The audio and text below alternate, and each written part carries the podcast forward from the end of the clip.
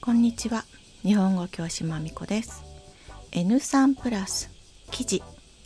アプリで人の性格は変わるのか。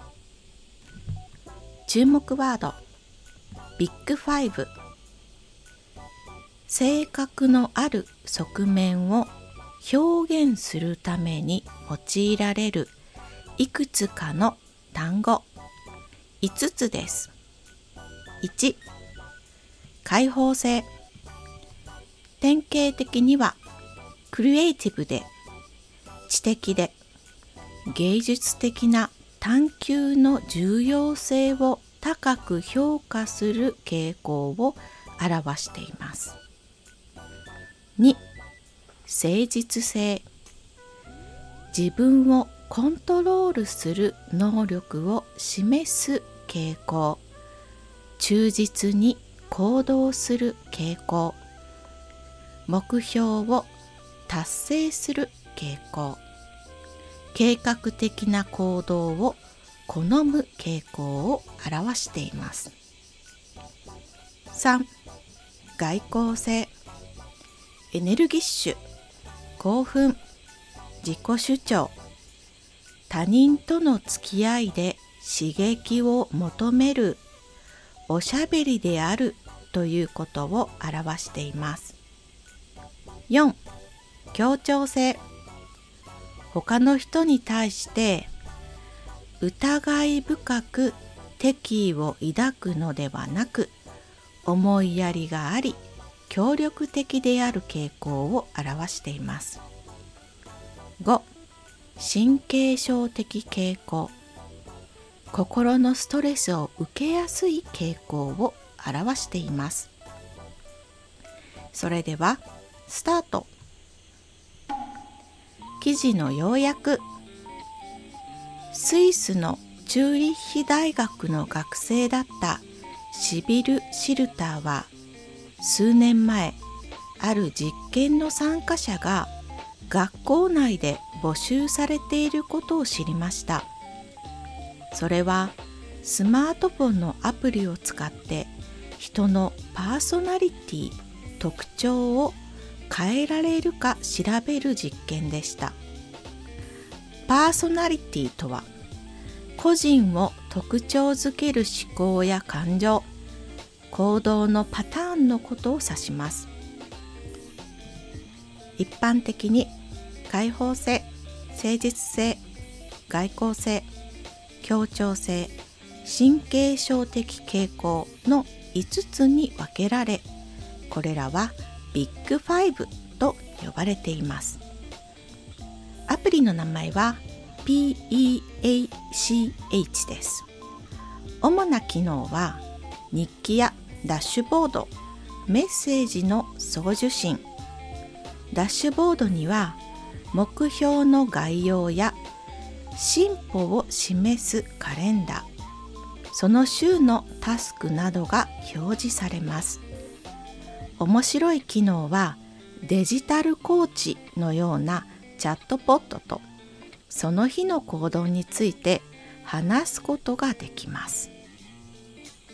参加者はこのアプリ PEACH でまず自分が伸ばしたいあるいは抑えたい特性を一つ選びます。そして様々なタスクが与えられ目標を達成できたかどうかを評価していきます。続けられることが重要な問題となってきますがその大きな壁を大量介入という形で克服しています例えばセラピストと面談したり瞑想の会に参加したりといった多くの人が試しがちな方法は一般的に1から2週間に1度の頻度であり介入の度合いが低いとされています。このアプリの場合は常にポケットの中にセラピストがいるという状態になるので大量の介入が可能になりました。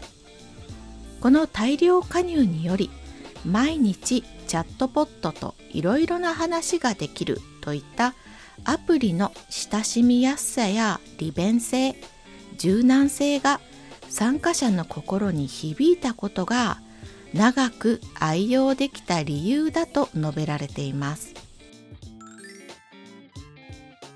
利便性便利であることという意味です。柔軟性。